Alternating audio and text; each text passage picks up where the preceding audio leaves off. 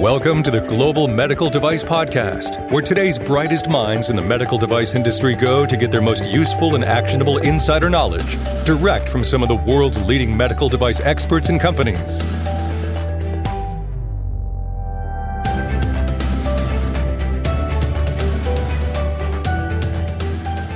Have you ever thought about the pros and cons of a PMA versus a 510K? And I'm not just talking about the path to market, but I'm talking about a competitive regulatory strategy, competitive business strategy. Why actually getting a PMA approach might even be better for you and your business than a 510K. I suspect if you're like most, you're looking at the 510K as faster, it's quicker, it's more predictable, and that a PMA might even be a kiss of death to your go to market strategies for your business. But folks, I want you to think about a bigger picture. I want you to think about competitive regulatory strategy. I want you to understand that there's more to this than just that path to market. And we explore this today on the Global Medical Device Podcast when my guest Mike Drues goes into some thoughts and ideas and some tips and pointers about this topic of competitive regulatory strategy. So enjoy. Hello and welcome to the Global Medical Device Podcast. This is your host, the founder and VP of Quality and Regulatory at Greenlight Greenlight.Guru, Jon Speer. And today we're going to dive into a topic that I think many of you probably, I don't know if you take it for granted, but I'm going to guess that you don't spend as much time on competitive regulatory as you probably should. And the reason for this is there's a lot of advantages to having a comp- competitive regulatory strategy for your business and for your products and that sort of thing. And to discuss this a little bit further and give you some tips and pointers, I have my good friend Mike Drues, president of Vascular Sciences. Mike, welcome to the podcast. Thank you, John. As always, it's a great pleasure to be with you and your audience today. Well, Mike, as we were preparing for this ahead of time, I know you've got a lot of of information to share on this topic of competitive regulatory strategy. In fact, you've written an article or two on the topic too, and and we'll be sure to share those links with with our audience as well. Well, that's exactly right, John. And just sort of the, the, the basis of this discussion is uh, on an observation that I made many years ago, and that is so many people in our business, um, they view the regulatory process that is getting our device through the FDA or Health Canada or whoever it is as nothing more than a burden, a series of hoops that you have to jump through in order to get your device on the market. And I'm sorry, I just don't see it that way. Mm-hmm. If I have to jump through these series of hoops, so be it. But what can I do to position these hoops, if you will, to make it more difficult for others to follow in my footsteps. Yeah, and that's what we'll get into here. This is this is exactly what I what I uh, call competitive regulatory strategy. Yeah, let's talk a little bit about that. I mean, because I've I've done a, fair amount of work on on regulatory strategy. So maybe it'd be good to, to give uh, our listeners an overview of what regulatory strategy is and, and how this might differ from pathway to market, because I suspect there's probably a lot of confusion here. Well, that's right, and that's a great place to start. And many people uh, use the phrase regulatory strategy and pathway to market synonymously. Those are not synonymous, at least not in my book, John. And here's why. But the pathway to market is nothing more than the mechanism that you use to bring your device onto the market through the through the FDA, for example, the 510K, the De Novo, the PMA, the HDE, and so on. The regulatory strategy, on the other hand, is much much broader than that. It's the whole process that you go through, if you will, to end up with that pathway to market because in the 25 years that I've been playing this game, not once have I ever worked on a device, even the most simple device, where there is only one way to do something. There's always multiple ways, multiple pathways that we could right. use, multiple options. And of course, there are advantages and disadvantages to each and every one. So, one of the things that I do, not to be self serving, but rather just to simply share some of my best practices with, with your audience, one of the things that I do do with a lot of companies that I work with, especially the, the small companies and the startups, is help them to develop what I call a regulatory strategy executive summary. Mm-hmm. It's not a full blown regulatory strategy. It's simply uh, a list of their different options that they can use to bring their device onto the market, the advantages and disadvantages of each, and to the extent that I can, uh, provide them with a regulatory burden and assessment and a regulatory risk assessment of each option. In other words, if you take this uh, particular path, then this is how long it'll take. This is what you'll have to do in terms of testing. Uh, this will be what it would cost, and this is your relative probability of getting it through successfully at the FDA. On the other hand, if you take a different path, then that's what you would have to do in terms of testing. That's how long it would take. That's how much it would cost, and that would be your, your probability of success of getting it through the FDA. And what a lot of companies, especially small companies, want this information for is to uh, put it into their uh, PowerPoint slide for their investor presentation. yeah. Such that when they get to the, to the, the regulatory piece, they can basically demonstrate two things. Um, because I also work for a variety of VC and angel firms, and so I see a lot of these issues from both sides. Um, you want to demonstrate two things to a potential investor when it comes to regulatory. First, you know what your options are.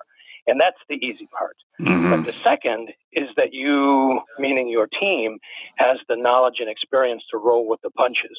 Um, because in the regulatory world is very dynamic. And let's just take the 510K as an example.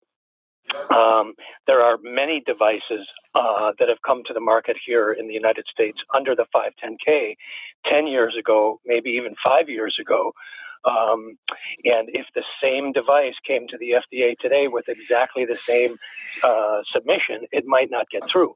And so the question is, what has changed? Has the regulation changed? Well, no, in my opinion, the regulation for the 510K has not changed uh, really at all since it was created in 1976. Right. But what has changed is the level of scrutiny, if you will, that FDA is applying to certain parts of that submission. So all of this stuff goes into the general category of what I call regulatory strategy. All right. Well, that makes good sense because I, you know, I, I do think like people are very confused when they're, I think you're right. I think they want that that information they can drop into their PowerPoint slide that says our path to market is a 510k and it's going to take this and we're going to use these as predicates and that sort of thing. But but uh, to your point, our regulatory strategy is much broader than that. So let's let's kind of go to the next level. I mean, the the topic of our our discussion today is competitive regulatory strategy. And so let's talk a little bit about how that differs from just a regulatory strategy, and how you can use this competitive regulatory strategy to your advantage from a, from a market perspective. So that's a great opportunity to dig into this a little bit deeper, John.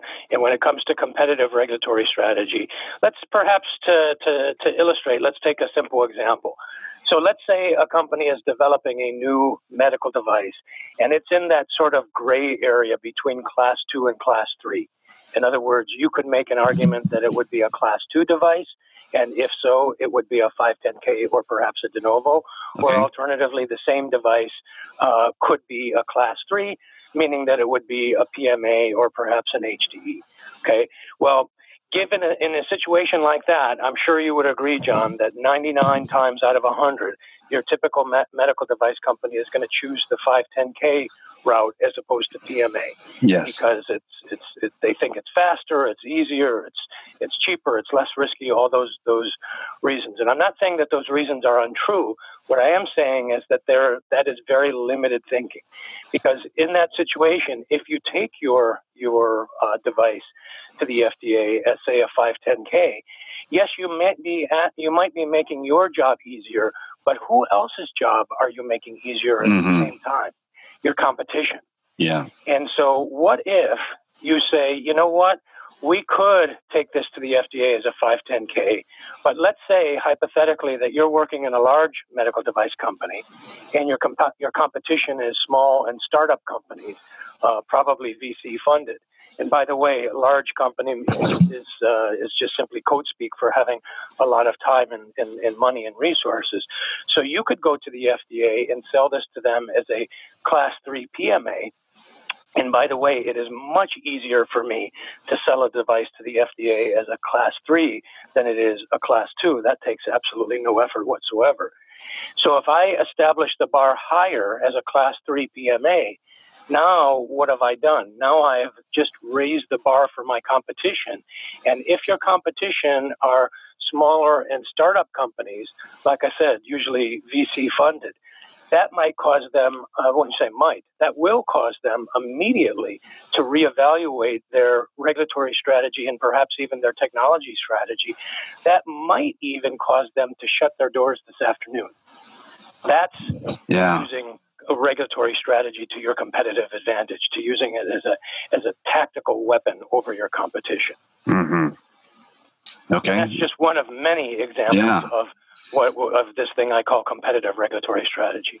Yeah, and and you know, you kind of touched on something that might be worth exploring a little bit further. I mean, yeah, I think if you asked um, 10 medical device companies if they got to choose uh, their path from a regulatory standpoint, they would, and the choices were 510K versus PMA. I suspect uh, almost 10 out of 10, certainly an overwhelming majority would say, I want the 510K path because it's faster, it's more predictable, and all these sorts of things. But, you know, we, have talked a little bit about this in previous conversations, and and uh, you know the idea, the concept of being a PMA, and and really allowing that to be a real business advantage to you. I mean, how how many companies do you think really have the appetite for that? I mean, are, are do they think you're crazy when you suggest that to them?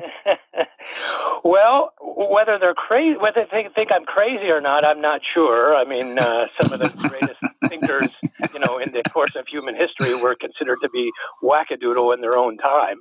Uh, but seriously, John, let me let me respond this way because you you are bringing up an excellent point. You know, this is very very much like a salmon swimming upstream. Um, yeah. There is an entrenched mentality within this industry that a PMA is inherently more work, more difficult, more time, more expense, and so on than a 510K. And I'm sorry, I just don't see it that way. One of the many things that differentiates my approach to this compared to so many others is that the amount of work that we need to do to bring a new medical device onto the market in terms of the testing that we have to do, the benchtop, the animal, the clinical, the computational, what have you. All of that work should be predicated on the biology and the engineering. In other words, it, which, it should be based on the disease, it should be based on the uh, how well established the technology is, it should be based on the risk, it should be based on all of the biology and engineering. It should not, underline not, be based on the regulatory pathway. Mm-hmm. Uh, um, I think the regulatory pathway is nothing more than the package that we put this information into uh, in order to uh, present it to the FDA. So, in other words, I might have one set of testing that I do for a medical device, and I put it in one box with one particular kind of uh, wrapping paper and bow on top that's stamped 510K. And I might take the exact same uh, testing data and put it into a different box, a different package, a different wrapping paper and bow, and stamp that as a as a as a PMA. And it gets really fuzzy in that area in between. You know, for example, uh, as you know, John, more and more 510K devices coming to market are requiring clinical data. So at the end of the day, right. if you're going to be doing a 510K with a clinical trial, is there really much of a difference than just doing a PMA? Yes, there are some paperwork right. differences, of course. Yes, you have some manufacturing differences. For example, there is a requirement in the PMA that you require, uh, I'm sorry, that you include manufacturing information in your PMA submission. That requirement does not exist, at least not yet, in the 510K although there has been uh, discussion at FDA, some of it facilitated by me, about adding that requirement to the to the 510K. I personally think it's not a bad idea. There are a few um, uh, administrative differences, but at the end of the day, is there really a, a, a big difference to, to, to, most companies between doing a 510K with a clinical trial versus a PMA? I think probably not as much mm-hmm. as people think. Mm-hmm. That's a really good point. And you know, let's a couple other things on this topic that that um, might make sense to get into. Um, guidance documents. I mean, there there are all kinds of guidance documents for all sorts of things, and yeah, I know you and I have chatted a bit about that in the past, and I recall you sharing a story. Uh, I think I don't remember if it was a pre-sub or, but you had some meeting with with FDA, and there was some discussion about a particular topic, and and of course I'm paraphrasing, and I might have some of the details, but uh, mixed up. But but I remember you sharing that that there was some discussion about a particular thing, and I don't remember what that thing is off the top of my head, but but the the information that FDA was providing during this discussion was counter to what, what was in their own uh, guidance document. And, and I recall you, um, I don't know if you had a hard copy of it, but you, I remember you pull, pulling out that guidance document as, as a reference and pointing out and citing, you know, specific parts of that guidance document during that discussion. So talk a little bit about how you can use guidance documents as a competitive weapon and, and in those types of discussions with FDA and in, in submissions. Well, I'm very flattered that you remembered that story, John. That was, I think, several podcasts ago. I think what you were referring to is the real world evidence guidance that FDA put out uh, just last year, um, where I literally yeah. held it up and said, uh, you know, here's in this new guidance that, you know, is telling us to do exactly what we're proposing to do, and you're telling us that we can't do it. Um, so, so thank you for remembering that. That actually is uh, is perhaps not a great example of competitive regulatory strategy. So let me give you uh, okay. another one to, to add to your repertoire. So using guidance as a is also something that I think many people really uh, or, quite frankly, never even think about. And uh, so let me share with you a not so hypothetical example. So let's say you're working on a device that is new and novel, that there is nothing like it, uh, and you're bringing it onto the market as, you know, as a 510K, de novo PMA, what have you. One of the opportunities that you have is to develop testing methodologies, benchtop, animal, clinical, and what have you, in order to show, to show that your device is safe and effective. Well, the challenge, and I used to spend a lot of my time as a young R&D engineer in this business uh, a long time ago, doing exactly this. One of the challenges is how do you design that test methodology so that it's favorable to your product and at the same time makes it more difficult for other companies to to match your result. If you can design your test methodology uh, to do that, and that test methodology goes into your submission. Uh, remember, this is a new uh, novel product, so there is no guidance for this kind of a product yet the way FDA typically puts together guidance uh, is now I'm talking here uh, mostly the product development guidance, right, right, right, guidance for clinical trial and so on. They take a look at the first few submissions, and I've, I'm I'm often part of this process myself. They take a look at the first few submissions into an area, and they pick out the test methodologies, for example, that they like, and those go into what then becomes the guidance. And so, uh, what happens if your test methodology now goes into the guidance? Now, not only have you gotten your device onto the market, but at the same time, you've made it more difficult for your competitors to bring their devices onto the market um, because they will have to do what is in that guidance. Now, of course, this is purely hypothetical. How could you prove it? Well, I have to be a little careful what I say here, but I did publish this in in an article. I'd be happy to, to send it to anybody if they send me an email. Um, let's say that you describe that uh, test methodology in your submission in a grammatically awkward fashion. Not grammatically incorrect, but it's something that native uh, American uh, uh English speakers would, would probably not say it that way. And okay eventually, you know, sometime later, that, that test methodology shows up in the guidance with your grammatically off awkward phrase describing it. Could that still be coincidence? Of course it could, but I think probably not.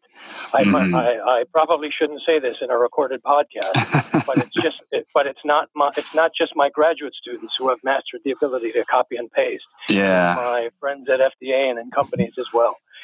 So, uh, using guidance uh, as a competitive weapon um, to make it more difficult. It's certainly not as strong as uh, you know something like a, like a patent, like intellectual property. Sure. But making it more difficult for people to follow in your footsteps. Uh, once again, at least in my experience, John, most of my regulatory colleagues, they don't even think in those terms. Right.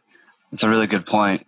Well, Mike, I know there's there's all a few other twists and turns when it comes to uh, competitive regulatory strategy. I know there's some other types of submissions. You know, like you just like we talked about the PMA 510K angle. I, I can imagine there's a similar angle from a de novo standpoint. And I don't know, we um, we recently talked a little bit about 510K versus 513G and de novos and that sort of thing on a on a previous podcast too. And you know, certainly encourage the audience to go check that out to get a little bit more insights about that. But but I can imagine that like a de novo might be uh, another type of, of advantage similar to to that angle from a PMA. But you know, there, are there some differences that you might see ver, uh, you know, from a de novo and, and why one would consider that? Because I mean it used to be i mean i know i don't think it's the case today but it seems like it used to be if your product was a de novo it was almost like death to the to the project it wasn't going to go any further because it was going to go in some sort of purgatory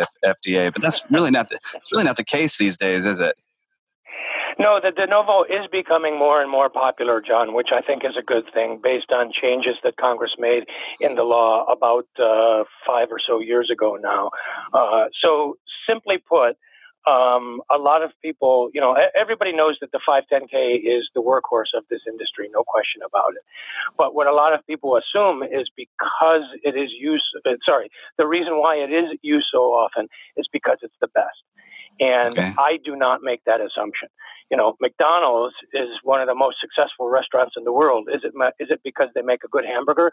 Probably not so just because everybody uses the 510K doesn't necessarily mean that it's the best, and certainly not in all situations.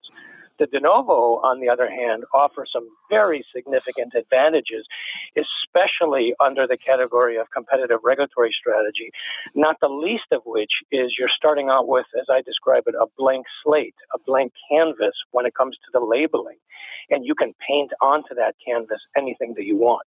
Mm-hmm. So let's make let me make this as simple as I can the 510K, you can spin it in many different ways, but at the end of the day, it comes down to one thing. You have to show that our device is basically the same, i.e., substantially equivalent in terms of labeling and technology as the um, uh, competitor, as the predicate device. Sometimes that's easy to do, sometimes it's not. Uh, but with the de novo, we don't have that limitation. We can paint onto that labeling canvas, if you will, anything that we want. And once again, this gives us the opportunity to set the bar higher. Uh, one of the examples I use from my own experience is uh, several years ago, a company came to me with a sterilization kind of device. Mm-hmm. They were tempted to bring it onto the market as a 510K, and there would be nothing wrong with them doing it, but they would have created essentially a Me Too. In other mm-hmm. words, there would be nothing different of their device compared to the 50 plus other devices out there that do the same thing. So I said, Tell me a little bit about your technology. Well, long story short, they were able to achieve the same level of technology. I'm, I'm sorry, they were able to achieve the same level of sterilization at a significantly lower temperature point. So, what I suggested to them, which is exactly what we did, is we include that technology claim in our high level labeling and do that as a de novo. We, it would be more difficult to do it as a 510K. Not impossible, but more difficult. But we did it as a de novo. And now what have we done?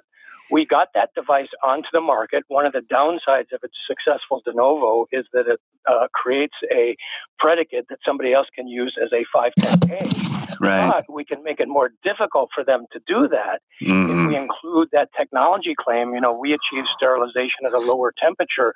Now they cannot use our device as a predicate unless and until they meet our technology. And oh, by the way, if we own the IP on that technology, that ain't going to happen anytime soon. So once again, this is a uh, perhaps I'm, I'm biased because this is my idea, but this is a very savvy way to use regulatory strategy, in this case for a de novo over a 510K, mm-hmm. competitive advantage. Yeah, it's a, that's some really good insights, and, and folks, I, I assure you that this topic, uh, you know, you you could spend all day talking with Mike about competitive regulatory strategy, and he's got a lot of tricks and tips uh, that that he can help you with. That um, you know, like I said, we're just skimming the surface today. So, Mike, any any closing thoughts on this topic of competitive regulatory strategy uh, for today's podcast? Well, I would just uh, leave the audience with one final thought, and this is something that I've shared with with uh, with you and some of our other podcasts. And I don't mean this to be arrogant by any means, but I do say it to make to make a very important point, and that is every uh, I'm sorry, average regulatory professionals know the rules, but the best ones know the exceptions. So the challenge for your audience is not to simply uh, follow regulation uh, blindly uh, just just because everybody else has done it. I mean, if that's to your advantage, then fine, nothing wrong with that. But always be asking yourself: Is there another way? Is there a different way? Is there a better way that I can uh, uh do this, uh, or at least uh, something that I can shoot, that I can consider? And uh specifically on the topic of competitive regulatory strategy, because I have put out uh, as John pointed out earlier, a lot in this area. Um, if anybody wants to send me an email, uh, I'd be happy to send you some resources. Some of them are publicly available, some of them are not, uh, to learn more about it. Because I think, as I said, this is, at least in my experience, not something that uh, that that many people really really think about.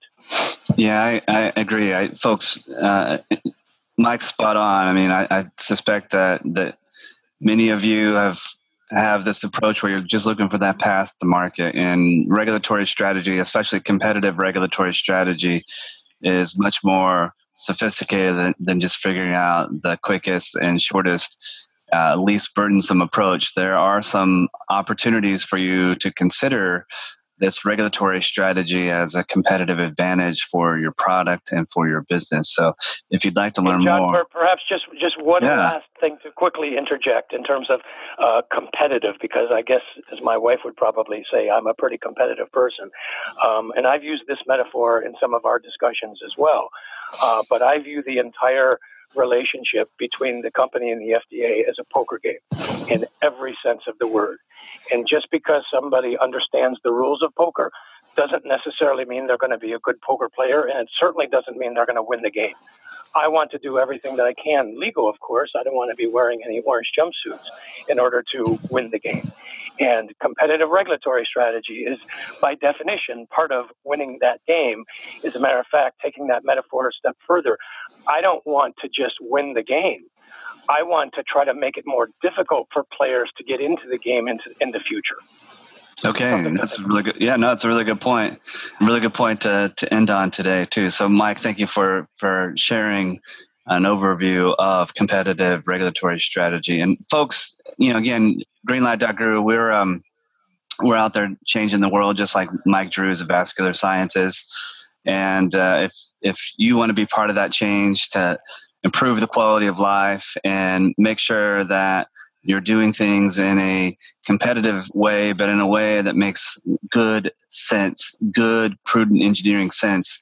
When it comes to especially things like your quality management system and your design controls and your risk management activities, of course, you can go copy and paste all that you want, just like Mike said, for your regulatory standpoint. But but that doesn't take a lot of thought and a lot of effort, and it doesn't give you a competitive advantage. So you know, I would encourage you to go to greenlight.guru, check out what some of the most innovative companies in the world, frankly, are doing these days. And that's using the greenlight.guru platform to enhance their compliance and get their products to market a little bit faster while having all of their data and information and documentation records in a single source of truth known as greenlight.guru. So check it out. Uh, you might uh, find another opportunity to yet have more of a competitive advantage in this extremely competitive market space. So, again, thanks to Mike. And uh, this has been Jon Speer, the host, founder, and VP of Quality and Regulatory